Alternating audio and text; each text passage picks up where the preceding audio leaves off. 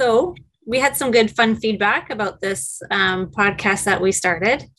Impromptu as it was. You know, that's just I I think that was my favorite part of the feedback was I love how just natural and organic and not preachy it was. And yeah. I was like, well, that's just what happens when you and I talk about stuff for that's how we roll. I got some really cool questions that came in um, and some comments already. Okay. But we can we can save that for for no, another time. Started last time. Okay. Yes. So, but that, that works. Okay. So I wrote down like four of my favorite questions and comments that we got, but one that I wanted to ask you, and it's kind of a generic question, but I mean, I think we can um, roll with this one for a little bit is what was the best piece of advice you've received? Advice I have received? Yeah. From, well, it's not advice so much as mentorship. Right. I if you if you have listened since 1995 to Jeff Bland. Yeah. The best advice he gave anybody was think about I'm putting my phone on airplane mode. The best advice, and he never gave advice, he just demonstrated it. Mm-hmm. Where does it come from? How does right. it work? What's the pathway? Yeah, yeah, yeah. They have leaky gut. So that's the end product. Mm-hmm. How did it get there? You don't, you, you can't just fix leaky gut. You have to fix how and why they got it. So right. probiotics, diet restriction, blah, blah, blah. That was, and that's the people that really know what they're doing don't give advice. That's right. what I have you found that? You're yes, you're and the I found that the best people out there, the people that I want to velcro myself to, mm-hmm. are always so inclined to help and teach.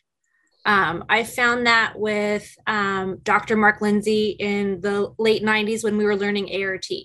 You know, and uh, some some of the really good clinicians wanted to just take some of the skills and morph it and do their own and not share.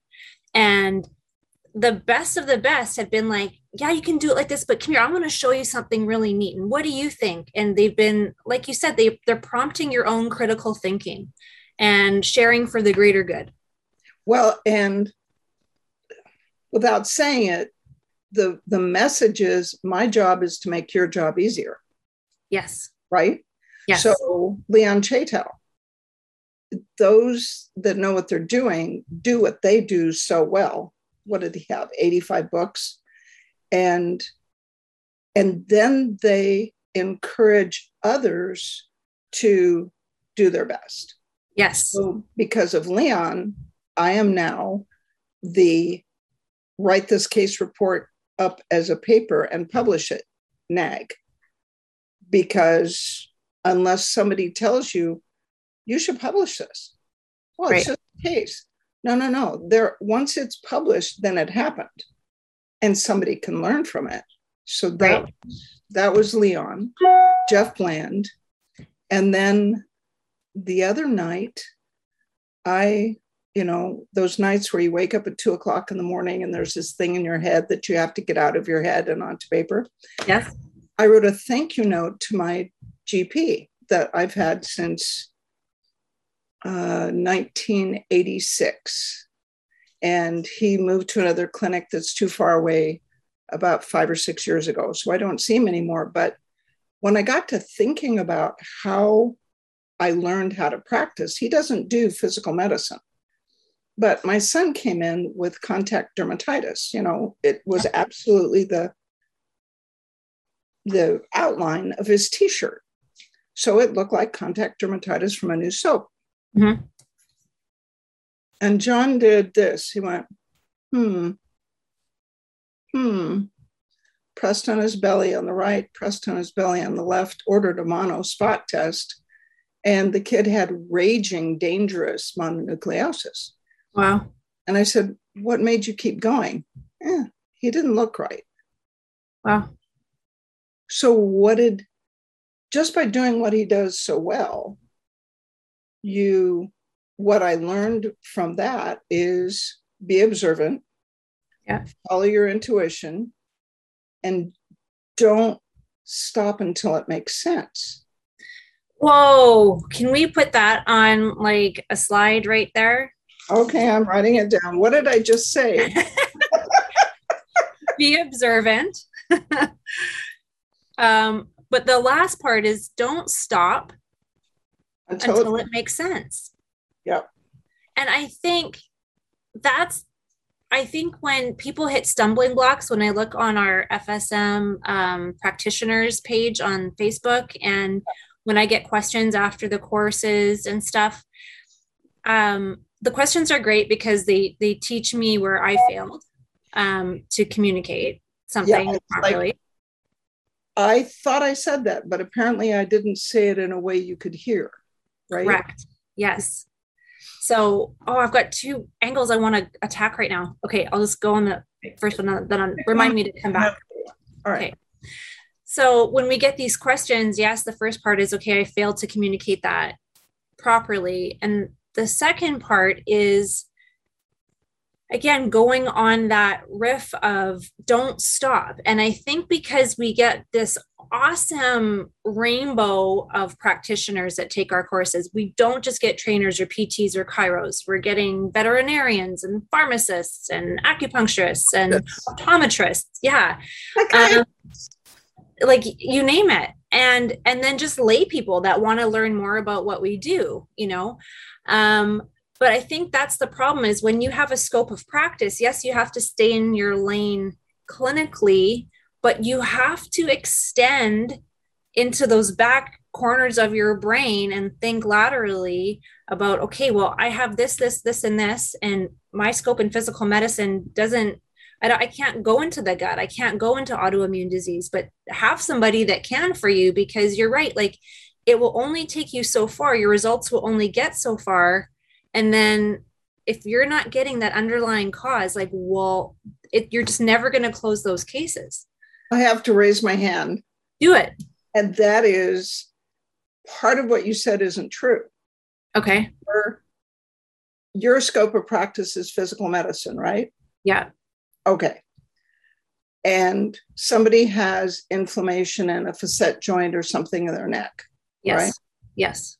Is the vagus nerve a physical structure? Ah. Sorry. But yeah. right, there's no way to treat a physical medicine problem if the vagus nerve has been turned off by infection, stress, or trauma. Correct. Now, you can't treat infection because you can't prescribe antibiotics or the things it takes to fix mold. Right. But you can turn down the limbic system. Mm-hmm. that do that. And by the way, I'm rewriting the vagus presentation to make it into a webinar for Friday. And yeah. I can't believe how bad it's been the last three times I taught it because now I completely rearranged it. sorry. Anyway, so there's going to be a webinar Friday about about the vagus nerve, yeah. but it's a physical structure. Yes. That regulates everything, including inflammation. Yes. So yes, you can. Yes, you can. Yes.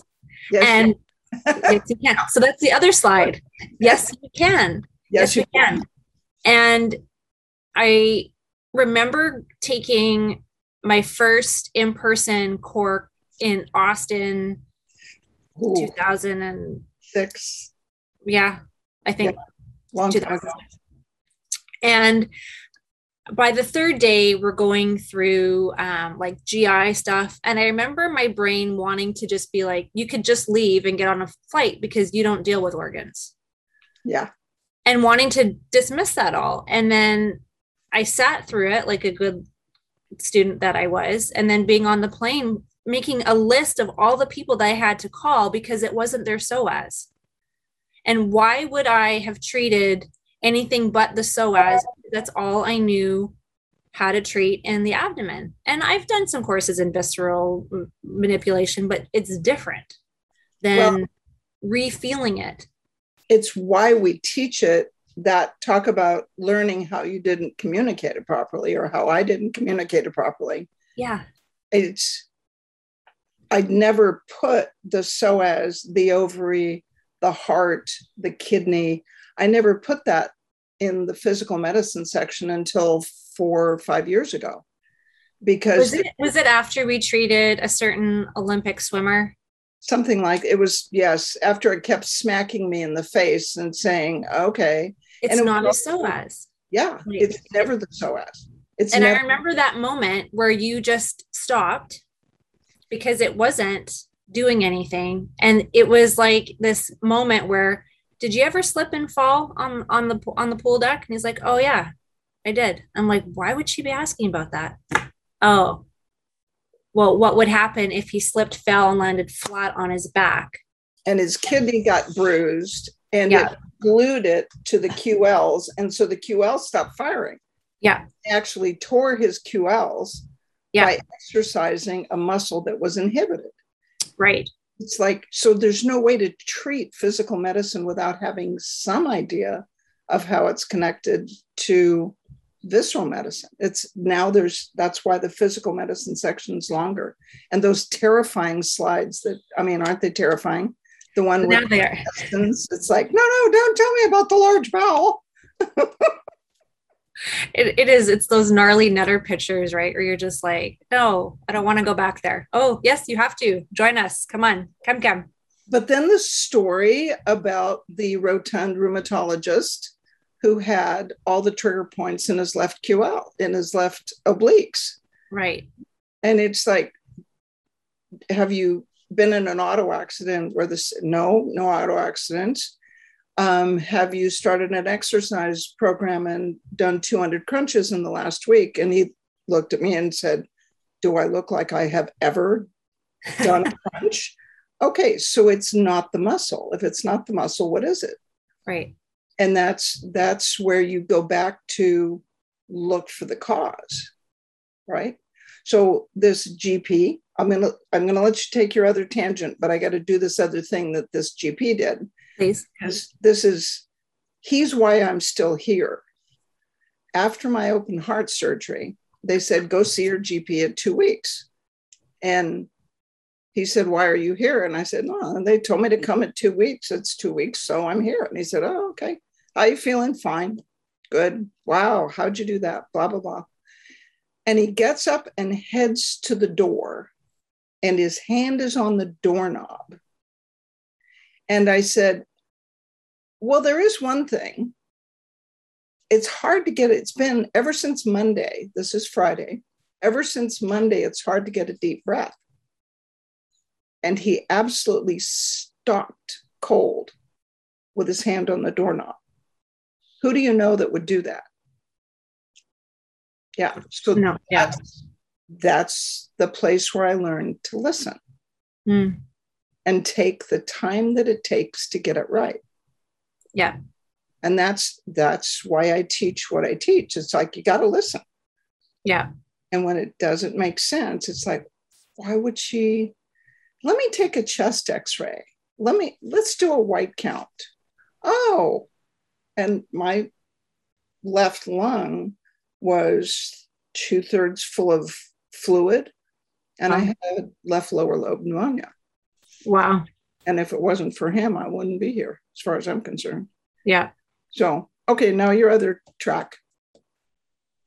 Well, that's mine was just to give to circle back to that question the best piece of advice. I'm going to say, and I've said this multiple times now, it's what you said to me the very first time I spoke at the advanced. And I think about it at least five or six times every single day. Okay, that's scary. So that's how profound it is. Okay. And it's what you want to say is not what they need to hear. In order, what you want to say is not what they need to hear in order to learn what you want to teach them. Yes, I've I've shortened it a little bit for my little brain. Yes, but no, that's the shorter version is probably more correct.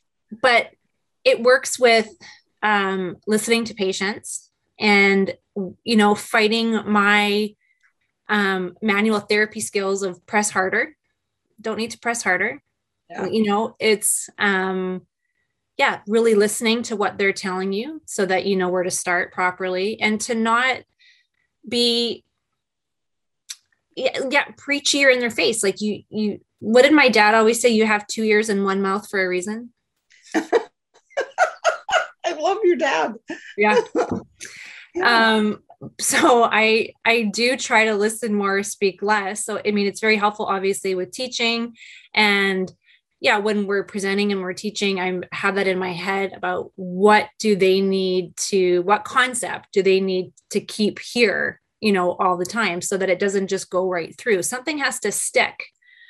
And I do it when I'm talking to my kids and when I'm training my puppy right now. Like I want to do certain things and I have to fight against it because what do they need? What do they need? And I think with patients right now, I know I'm in this point of of playing with FSM that I think you have those days where you just really feel how profound it is mm-hmm. what we have. And the changes that happen. And I think I really learned that. Um, and I spoke about that patient. She was in the symposium. She had a very, very bad car accident. Um, so there's just a ton of trauma. And you want to get so excited as a practitioner because you have all these tools and you know you're going to like change and you have to take it in steps. And I always think about what Dr. Billick has said about you have to give them some good before you can take out the bad. So supporting the patient. Put in the good stuff. Yeah. You know? And the thing I've learned, I'd say in the last two years, because since my practice is so small, I have this luxury of having one or two patients in an afternoon, sometimes only one. And when you have two hours with somebody, you make these huge changes and what I've learned is they need time to get used to who they are now. Yeah. Now it's like I give myself Wednesday off to work in the office, but they, and, and you have to warn them.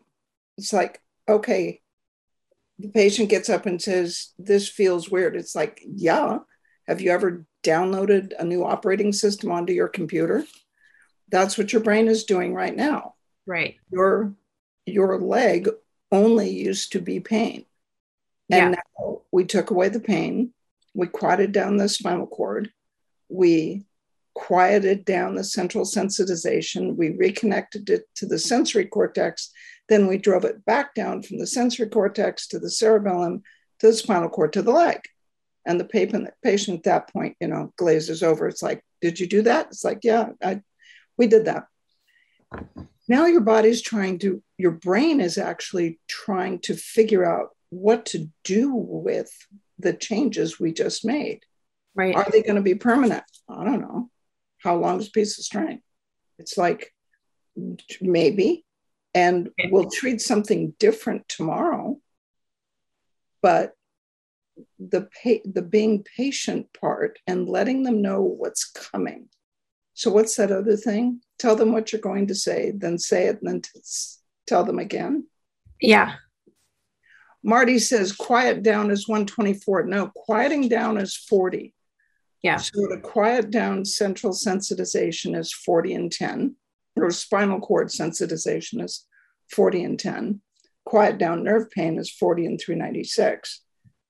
Right. Central sensitization, what happens in the limbic system that makes it mind the pain so much. It's the limbic system, the insula, actually. I just wrote an article for Townsend Letter. Um, so it's the insula, not the thalamus, but it's part of what we have as the midbrain um, that amplifies pain, gets used to it. So it it feels weird to be out of pain. So the brain will recreate it mm. whether it's there or not peripherally. Right, because right. brain has a place that says this thing hurts. So that's what 40 and 89 is for. And I have had patients with really chronic pain. This is why I treat with five machines on one person. I have one that's just running 40 and 10 the whole time, and another machine that's just running 40 and 89 the whole time. Right. So take out the spinal sensitization, the central sensitization, then you get rid of the pain, and the patient says, It's like I can't feel it.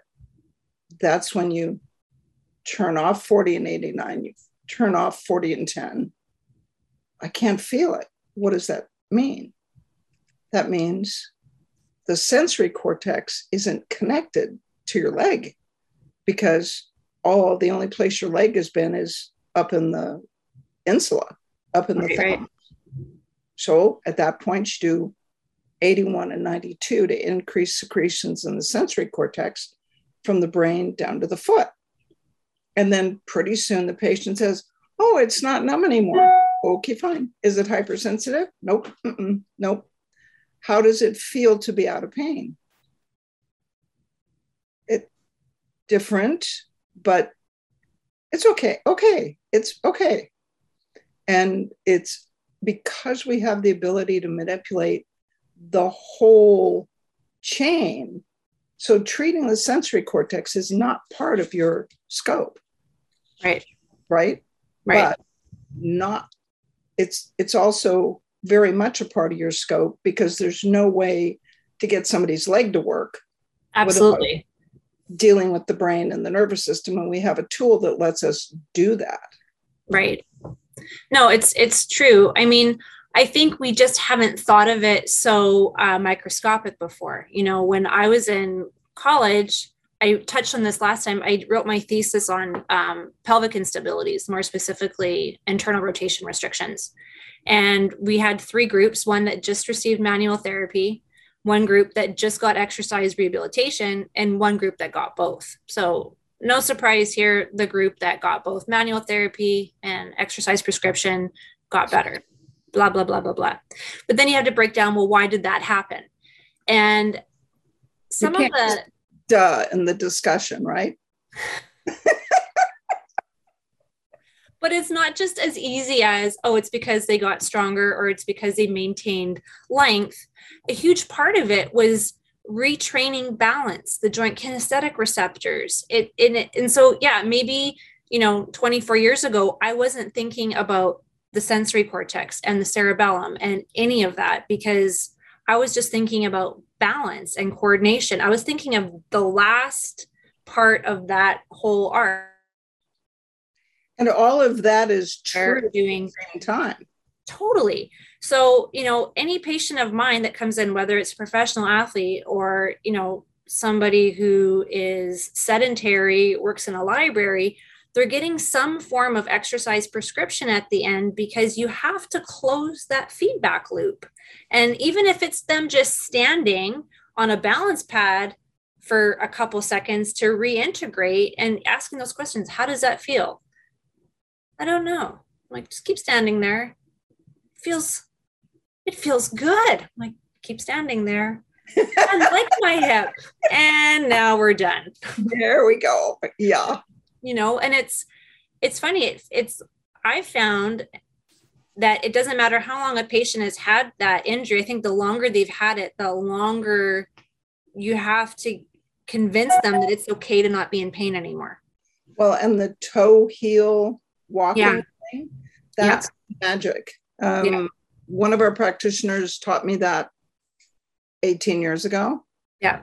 And it uses all the same muscles that you do in regular walking, but it gets the information about the state of those muscles by a pathway that the brain doesn't expect. Right. And so the brain says, "Wait, what? The the the hamstring is what? What? How long is it? How do yeah. I wait? And so they get really wobbly, and that's the be observant part. They're really wobbly the first 25 feet that they do, do toe heel walking. Mm-hmm. And then they do another 25 feet and they're less wobbly. Yeah. And you can you can see it when it smooths out, then yeah. the brain is now connected to those muscles in their current state. Right. Then you have them turn around and walk normally, and the limp is gone, and the hip drop is gone, and everything's okay, fine. I use that even without a asymmetrical gait pattern. So if I have, and it's in the sports course, I have it on video with a professional hockey player who had some like misfiring with his hip, nothing that anybody would see if you were a regular person. But if you're getting paid a lot of money to put pucks in a net, it's that last one degree.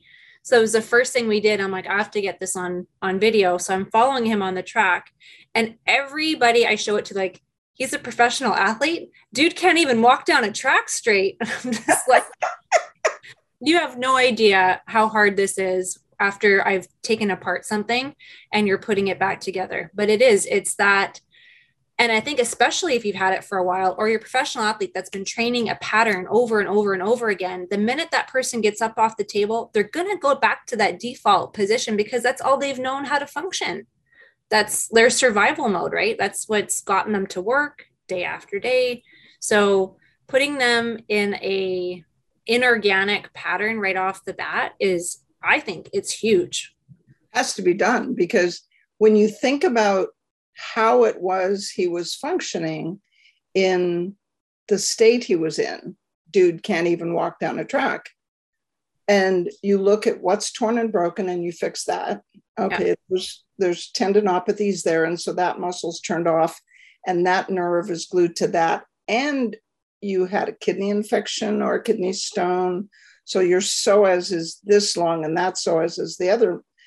And this all the cerebellum knows is that this guy's getting paid a lot of money to do this activity, and I'll do whatever I have to do to get the puck in the net. Right.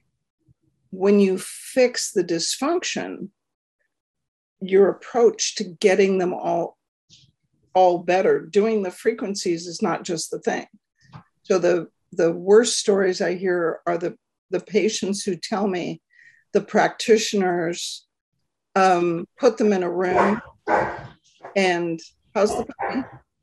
Um, the practitioner puts them in a room with wet towels and then leaves them alone never touches them right. it's like no so you have to feel what's going on, be involved in the process. You don't have to stay in the room if it's something easy like a disc. But when you get the nerves unadhered from the old groin injury and all of a sudden his glute starts firing, and then when you fix the adhesion from the hernia repair that was gluing the uh, cutaneous nerve to the skin. So that inhibited those muscles. When you take away all those adhesions and you fix the tendinopathies, the mechanics are completely different. Yeah. Yeah. Yeah, 100%, totally. When you when you have a patient, let's just go off of musculoskeletal pain. If you have somebody who's got um, I don't know, pick one of your favorite autoimmune conditions, um, or like Lyme, or s- somebody that comes in with,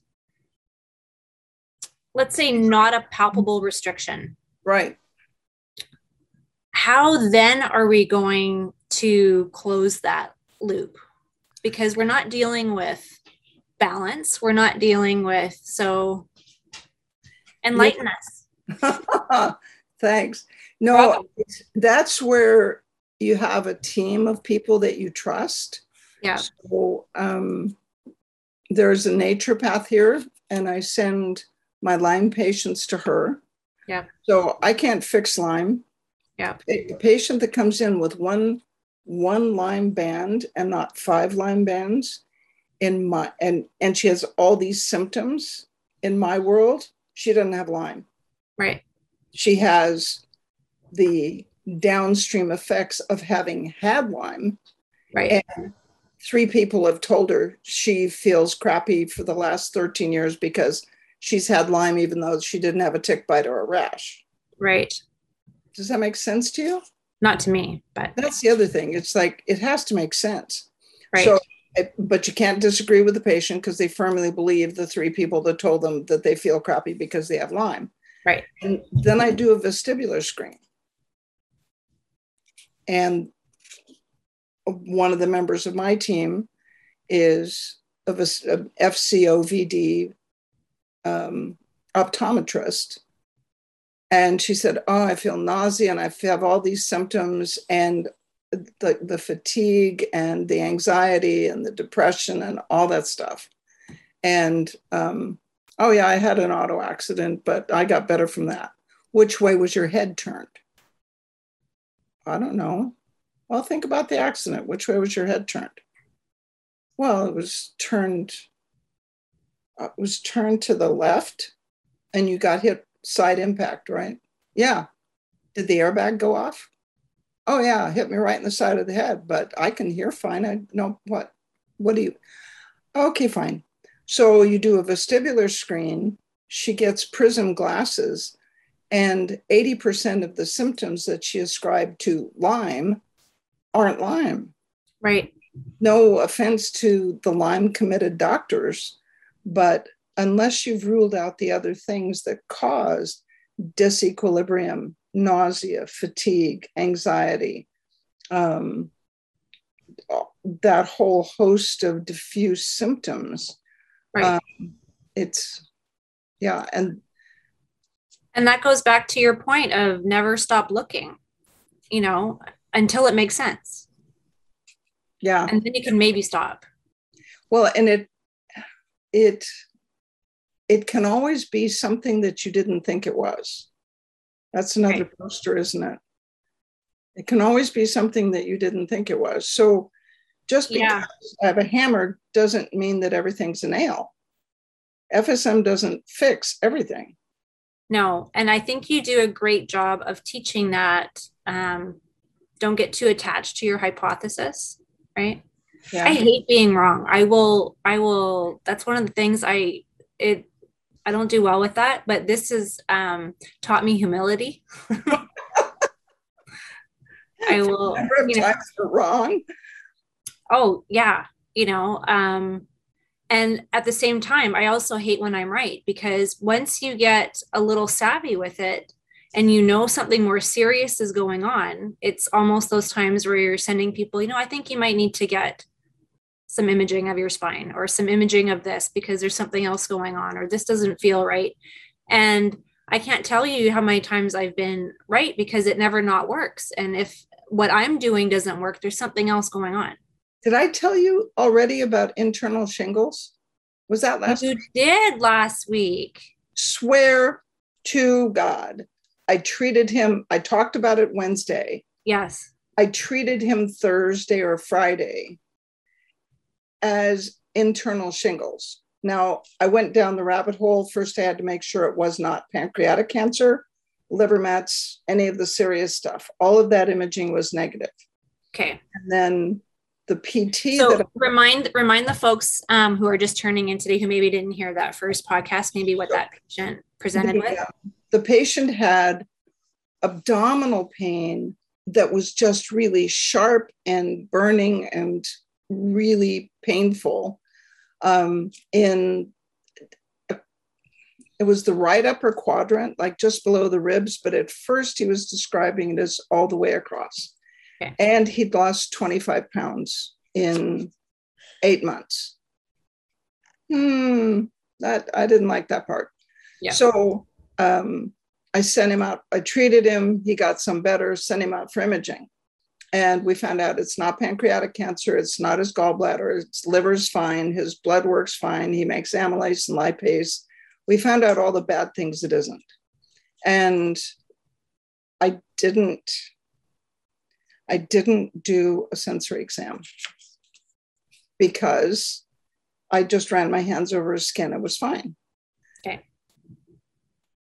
The next week i'm treating him now we've all this we've decided that it's it's some sort of nerve thing. Okay. The pt who works on him at her office and i are on the phone and she said you know there's a thing called internal shingles.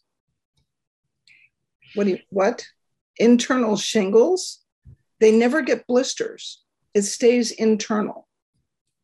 They never get blisters. So this time I did a proper sensory exam with a pinwheel. Yeah. Nobody in the emergency room did it. He's been to the ER three times, been to urgent care two times, and he's seen me twice. Wow. And right. So we did a sensory exam, and there it was T6 to T9. And Jody looks it up and says, internal shingles is a thing. It is not. And then I Googled it on my phone.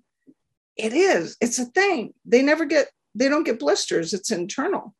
Jeez. But it it manifests in a dermatomal pattern that would make anybody and so that's where they don't stop until it, you figure it out that's... so i treated him for nerve pain before this time he hasn't slept in three months okay because of the pain pain is worse at night yeah pain that's worse at night is always central so I did 40 and 10 with one machine, 40 and 89 with another machine.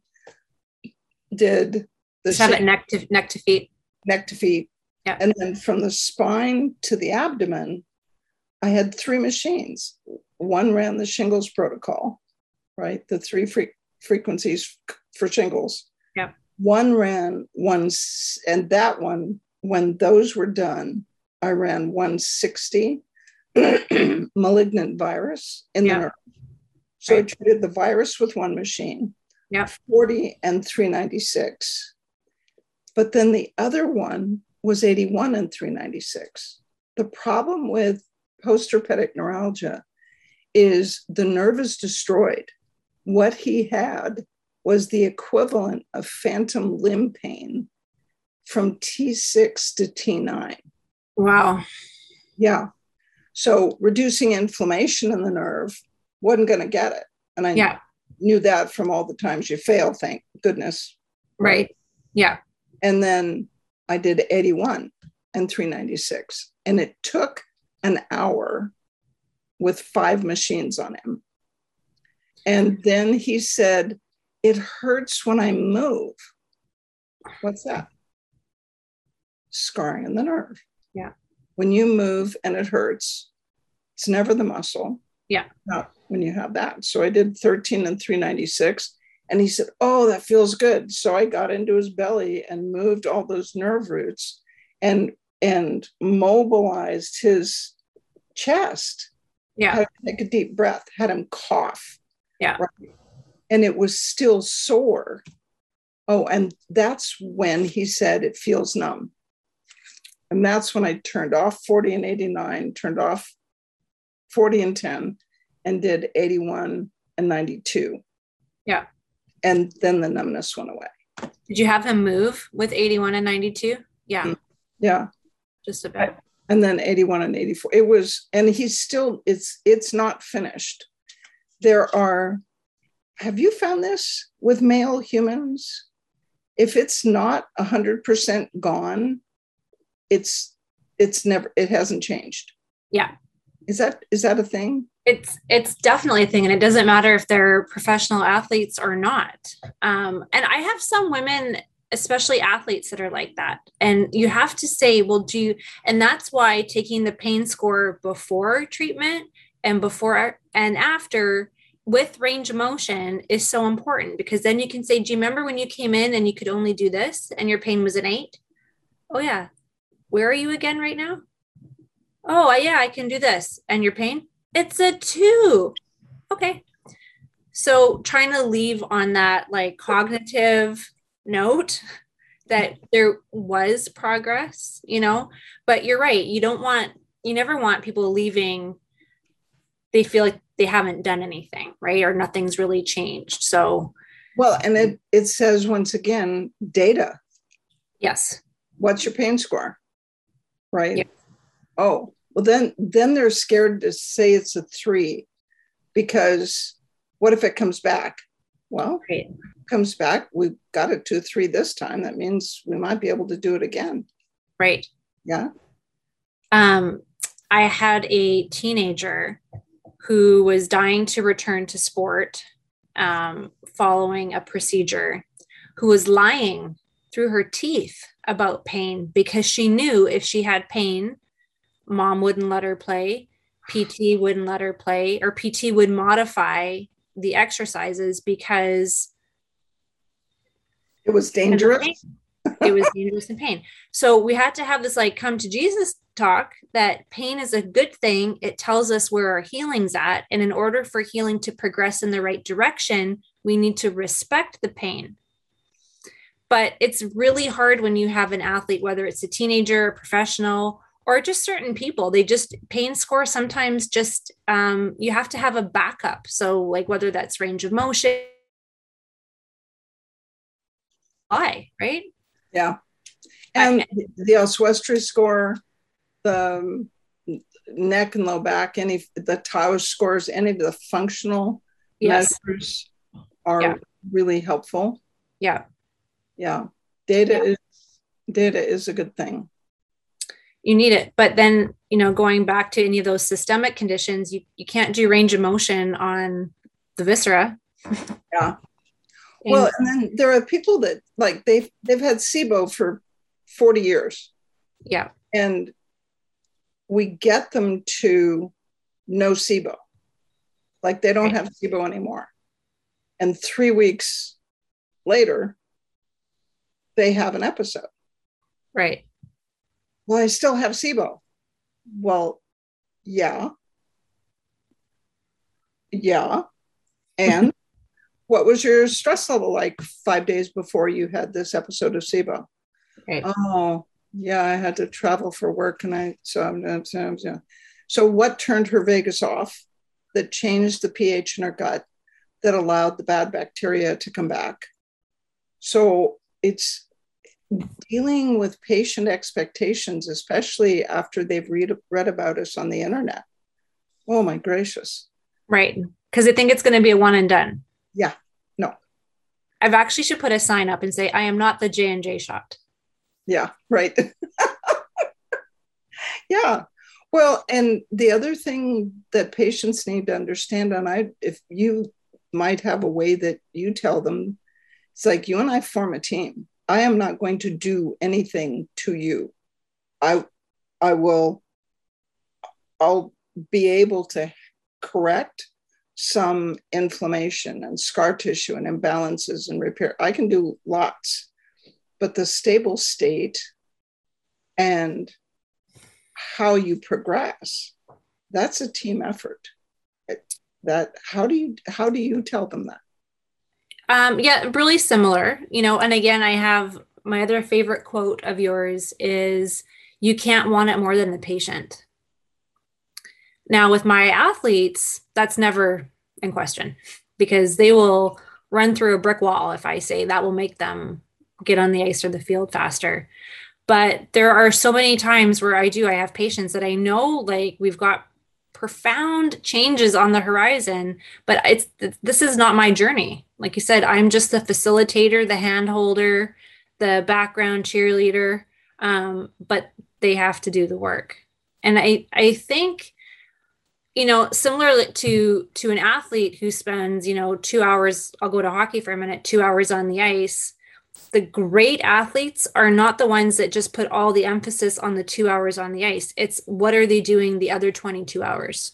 How are they eating, sleeping? So the stable state with athletes is really easy because they're they're quite pristine. Now they might have the psychological stress that yeah. happens with, with sport, but you're right. It is. It's conveying to them um, these exercises that you're doing, you might have to do them for the rest of your life in some sort of fashion to take care of your spine in order for you to keep being active or shoulder exercises or and sometimes they look at me and they're mad.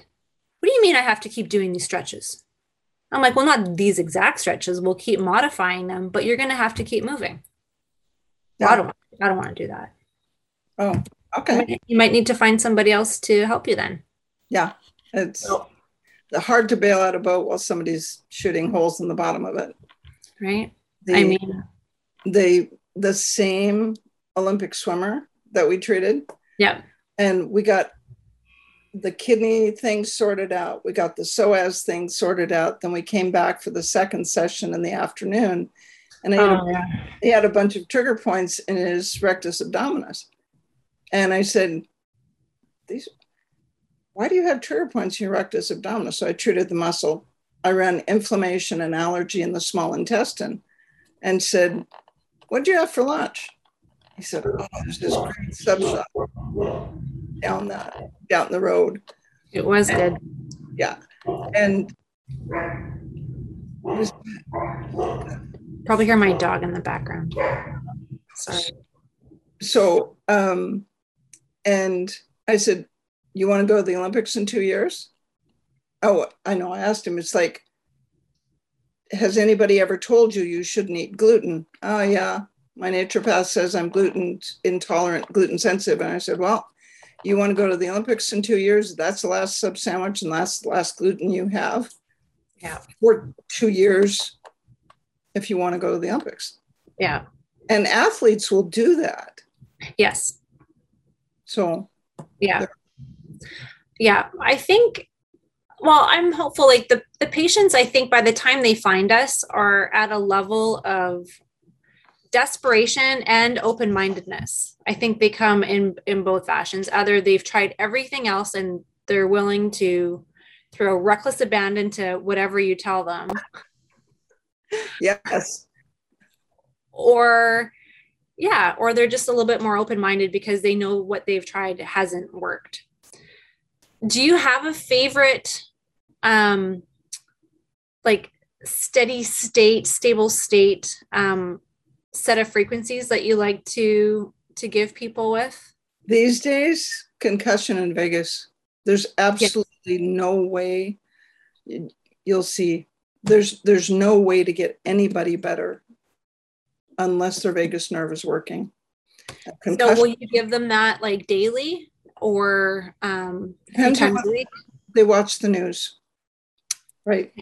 So so it used to be just run the concussion protocol and then yeah. it then it's concussion in vagus. so it, did they drive in traffic have they been on the freeway today did somebody yell at them at practice or at work did they watch the news um, did they read the newspaper um, yeah those are the things.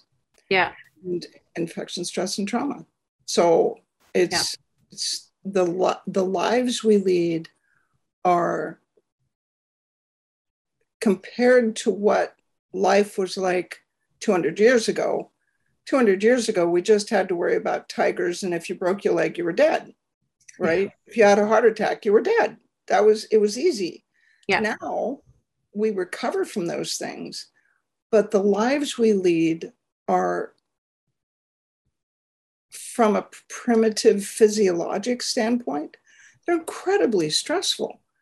So I literally run concussion in vagus on myself every single night. Yeah.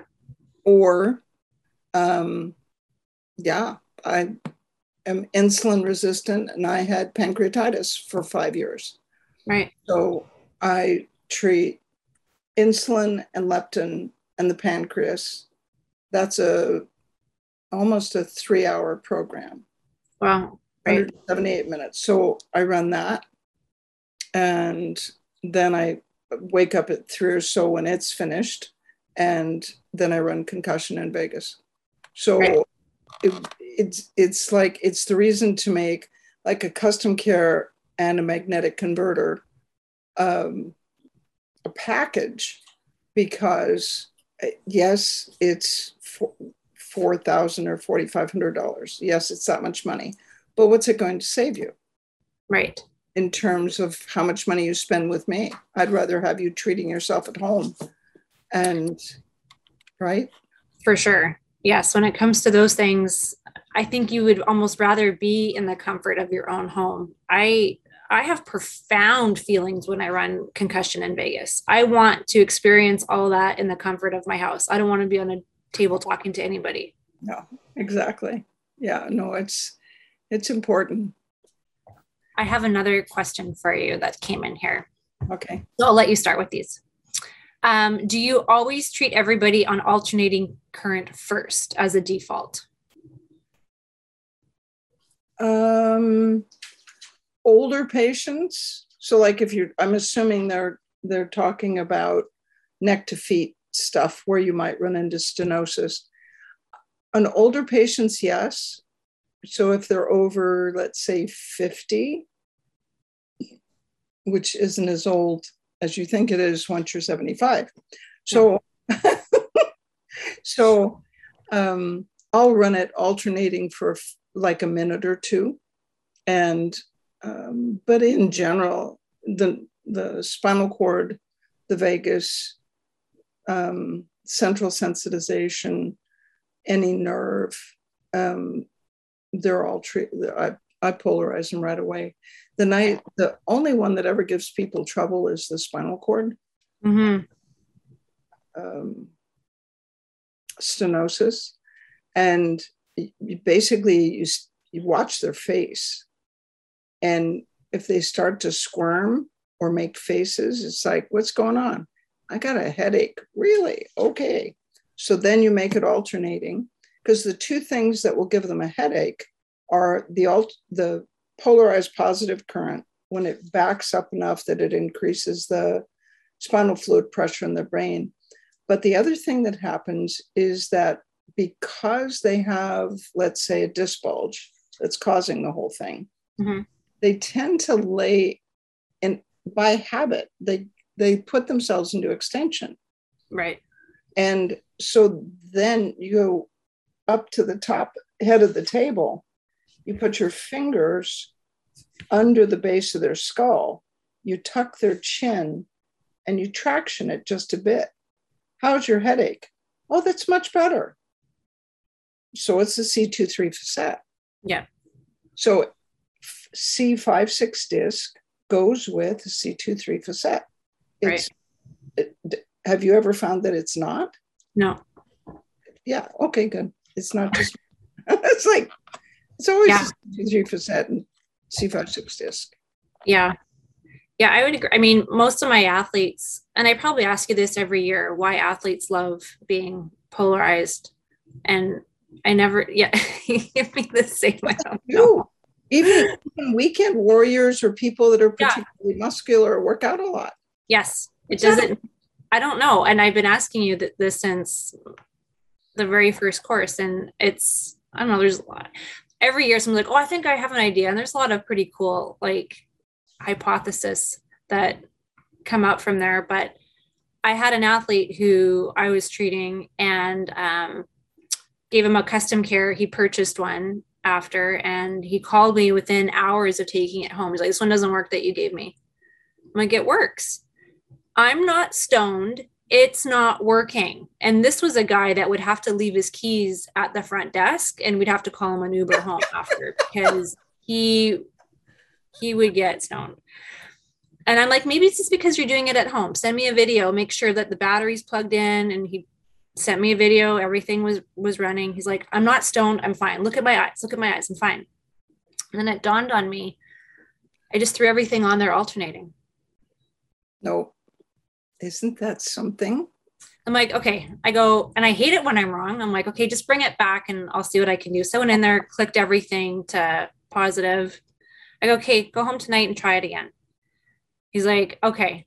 And then I never heard from him because passed out and he was all googly after. so um it works. Love and it. yeah, I I don't know why, but it's um speaking of athletes, Mm-hmm. I have I have a thing, a, a thing on my desktop on my you know file thing. Yeah. There was this file that literally I'd never looked at. It was endocrine. Like, why would you read this, right? Um, endocrine implications of tra- uh, traumatic endocrine implications of traumatic brain injuries, TBIs, endocrine. Okay, fine, whatever. How bad could, how good could this be? So last night I just opened it up because I didn't want to do what I was supposed to do. So I opened up this thing. and it is it's 244 slides it's an osteopath in reno. Okay.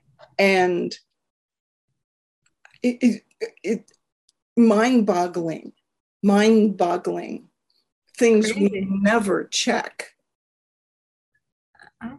testosterone growth hormone progesterone dhea um, what was the other ones? I mean 245 four slides. How could i anyway the good news is that i emailed him. He answered me today.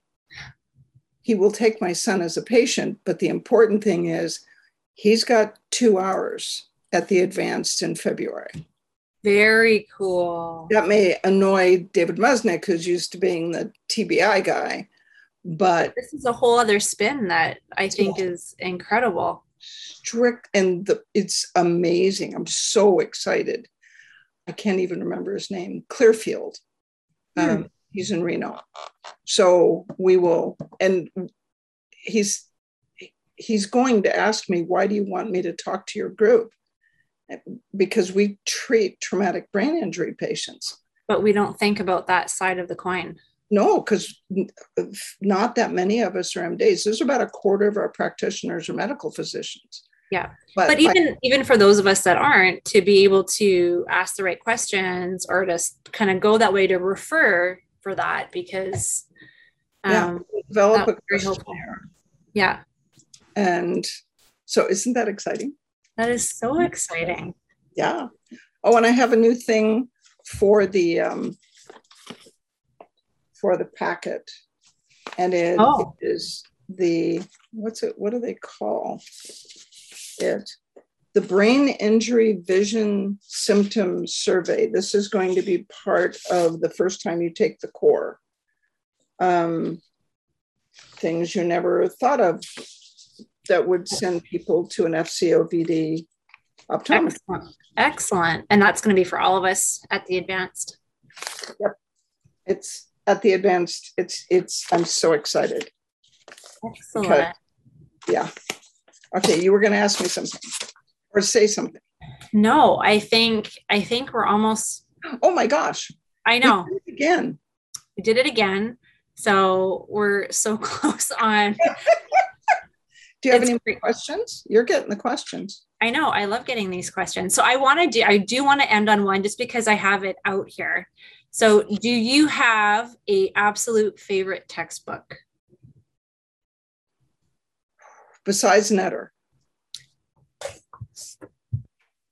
Yes. This is what my answer was. yes. So Besides Netter.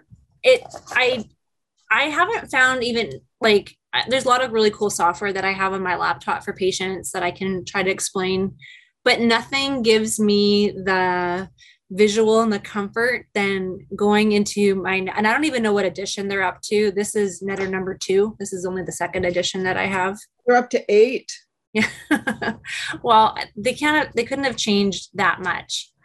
But I I think anybody should have a netters and I don't care how good your anatomy is because you learn anatomy differently with FSM. You you yes, you care about origin, insertion, action, innervation, but it's the shape of the muscle that's different. It's what's its neighbors, what is it touching, what is it near to, and not even Where do the nerves go? yes. So I, I want to just so I was working with somebody's um uh shoulder blade rib area. I'll just give you that information. And she comes in and my doctor says I have a rib out. I'm like, okay. when I hear that, it's it's like when someone says I have tight rhomboids. Okay. Mm. Mhm. So for the tight rhomboid, she's like, yeah, my rhomboids feel tight. I'm like, okay, if you had tight rhomboids, you would be walking around like this. She's like, I would. I'm like, you have chronically elongated, scarred rhomboids because you are walking around like this. Everything that we do is in front of us. So Is flex forward, the discs bulge, and that creates pain in between your shoulder blades where the rhomboids are. Yes. But no, there's nothing wrong with the, There's never anything wrong with the rhomboids. Never, ever. Ever. Okay. Thank you. Never. Thank you. But people only know what they can touch and feel, you know? So, and you, again hey this is the theme of of this talk is don't stop looking because just because you feel something that appears to be on someone's rhomboid doesn't mean it's the rhomboid. There's so this is one of my favorite pictures that i show patients um, again through Netter's but so so many people go oh those are my rhomboids right? I'm like no that's serratus posterior. Like that is super deep and look what's underneath it. And this is your spine and under that is the disc and then there's a nerve. So no you don't have a rib out. Um, and i say it in my my smiliest face and then i run frequency for the disc and they're like oh oh what you're doing on my rhomboid feels great. I'm like it's not your rhomboid.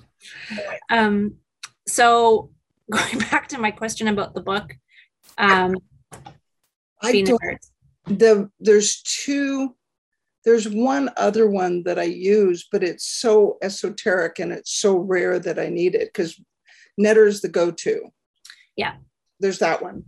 And then the two um, neurology textbooks. I can't even remember the the authors, but I show the pictures of them, and they're for really weird esoteric stuff. Hmm. Um, and the other thing that happens with Netter is it I pretend that I remember all this stuff and I have a lot of Netters stuck in my brain. Yeah. But when you can't figure it out, I think it's okay to tell the patient, what is this? Let's look at it together. And you look at the, and this does that. It's like, okay, my favorite OBGYN when I was in my 20s was a doctor that kept the physician's desk reference back when it was a real book. Yeah. He kept it on a on a reading stand in every treatment room. Wow. Every single time he prescribed any drug, he looked it up. Wow. And it's like, okay, that's a good thing. And you probably never once thought, Jesus, guy isn't very smart. You probably thought, wow, he's being really thorough, and I really appreciate that. Mm-hmm. I have to tell you one more thing about, oh, okay, it won't, won't take very long. Okay. This lady comes and she's had um, just incredible pelvic pain, like they flew from de- Colorado. And she'd had pelvic pain. Somebody decided she had endometriosis, so she had a lap laparoscopy, and that did one set of things. And then somebody told her that her endometriosis would go away if she had a hysterectomy. okay, so they did that, and that made it worse. And then she had some sort of prolapse because, and so they put a mesh in. Okay, so I'm very gentle with the scar tissue and, you know, doing intravaginal work and this and that. And but the way she described her pain was before she had a bowel movement, the pain was absolutely excruciating. Okay. Number one, I've never seen that before in my life or heard of that symptom. But mm-hmm. as her rectum fills, she the pain is excruciating. So if you, so you go back to Jeff Bland, go back to first principles. What happens when the stool comes down your descending colon through the sigmoid into the rectum, right? It's filling. You know how much that stuff weighs? Okay, so we're talking four or five pounds of poop. All right, what's it doing? Well, it's pulling on things. Okay, after all, oh my God, and what the physical therapists have done to her, that was, I mean, there was one dilator thing that they did that made everything worse. So then I opened up Netter and we looked at the pelvic floor. pelvic floor muscles are these sheets and they're attached to the periosteum with three millimeters of connective tissue all the way around the brim. You know what fix it? 124 and 77 for an hour. For an hour. Did the pain change right away? Sometimes the pain changes right away with 124, but to fix the issue, it takes a bit longer. Yeah, the pain started yeah. to go down, and then I had to treat the periosteum too. But yeah. then we had to take the scar tissue out of the rectum that was right all the surgeries and the trauma that she'd had in her pelvis. We had to take the scar tissue out of the rectum so it wouldn't pull on things. But the concept, never before in my life have I treated 124 and 77, torn and broken in the connective tissue for the pelvic floor. And and but man, does that make so much sense? When you look at Netter. When you look at Netter. And then when you think anybody that's had a baby. Oh yeah, there's that. Right. Yeah. I mean, I've done a lot of good work with diastasis recti with 124 and 77 pelvic floor neighborhood, but not in that way. But um, wow, good for you. It was like, oh, fantastic. Was, well, she comes here for a week, right? Yeah. To see Yoda. And it's like, it's Wednesday, and Yoda is like looking for the back door, right? So, but then it was like, it's, it's, it's those teachers we've had. It's yeah. Band, Bland and the John Denker and the Leon Chaitow and the John Sharkey and everything's connected to everything. Yeah. Although I'm really going to know John Sharkey because it's never the fascia. It's oh. like that's really going to annoy him. I treat but, the fascia a lot, so but um it's the fascia's innervated. Yeah. So you have to treat scar tissue in the nerve. Anyway. Oh, so for sure.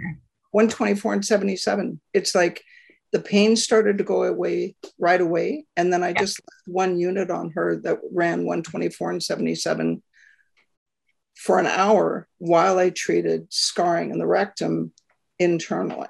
Yeah. Right. So it was pretty fun. Amazing. It's five after five already. It is. These hours go by so fast. So keep your questions coming, everybody. These are great. Um, I don't know, do you have any announcements for the week other than you've got a um, webinar on Friday for the vagus nerve? That's on Facebook, I think, right? That'll be, or no, you're doing it. You're doing it through Zoom again. Yeah, we'll do it through through Zoom. It'll be an, an FSM practitioner, and it's different. I decided because not everybody comes to the advanced. Now, this year we're doing it um, live stream and in person at yes. the advanced. Um, so not everybody has seen this vagus thing. And right. if I make it a webinar, it will always be on yes. the, the website. Yeah. And people will be able to find it. So and get caught up and then they can hit the ground running at the advanced. Yeah. It's fun. What's what time? Oh, the webinar on Friday. What time's the webinar? Four o'clock. Four o'clock, Friday Pacific time. Yes. For those in Australia, New Zealand, India, and Ireland, you'll have to figure it out. You can Perfect. ask. And then I have another quick announcement. Someone's asking about the next live sports course. That's what I just saw. So I think it's going to be at the advanced in Phoenix, the next live one. I'm on the fence about doing another live stream before then, but I think we'll just, um, since it will be live streamed at the advanced and in person, we'll just go with that. And for all of you who have taken the FSM sports course, there's going to be an advanced FSM one day course. So any of you who have taken the FSM sports course, the one day will be more intense, like biomechanical troubleshooting some cool manual therapy skills and a lot more proprioception, balance work, um, that neural repatterning stuff that I'm a bit of a geek with. Does that mean I don't have that day off and I get to come sit and watch? Yeah. Oh, goody. You can come play and balance and do all yeah. the fun things. I've got lots of things you can play with. That'll be fun. we'll turn you into like a Cirque du Soleil person after. How about that? Okay. That's optimistic, but great. hey, gotta aim high, aim for the stars. Aim high. What a good time. Questions. I don't know if you want to um, get them really quick. Oh, I think you answered them already. It was being recorded. You answered the quiet down is 124. You got that. And 40. And then you got the what time? We did everything. Awesome. So if there are more questions, email us and you know where to find everybody. If you and, registered for this webinar, you are automatically registered for the next two months. What webinar? Perfect for this one. Our podcast. Four o'clock. That's a podcast. A podcast. But it's still it's a webinar on Zoom, sorry. It's a webinar on Zoom, but it's a podcast. Yes. yes. So come join us so come join us every Wednesday and get it like live as we're doing it because that's so much fun. And then you can replay it and listen to it after. I suspect we may graduate to champagne or fizzy water or something, right? Ooh, that's a great idea. You know, and eventually we'll, we'll, we'll have a theme and we'll have guests, but right now we have just way too much to talk about. So yeah, there are guests that are coming. We're already working up a list. I have such a great list. We'll talk about that in private though after. Okay. Yeah. Bye guys. Bye everybody. Thanks. Thanks, Kim. Bye. Bye. The Frequency Specific Microcurrent podcast has been produced by Frequency Specific Seminars for entertainment, educational, and information purposes only. The information and opinion provided in the podcast are not medical advice, do not create any type of po- doctor patient relationship, and unless expressly stated, do not reflect the opinions of its affiliates, subsidiaries, or sponsors or the hosts or any of the podcast guests or affiliated professional organizations. No person should act or refrain from acting on the basis of the content provided in any podcast without first seeking appropriate medical advice and counseling. No information provided in any podcast should be used as a substitute for personalized medical advice and counseling. FSS expressly disclaims any and all liability relating to any actions taken or not taken based on or any contents of this podcast.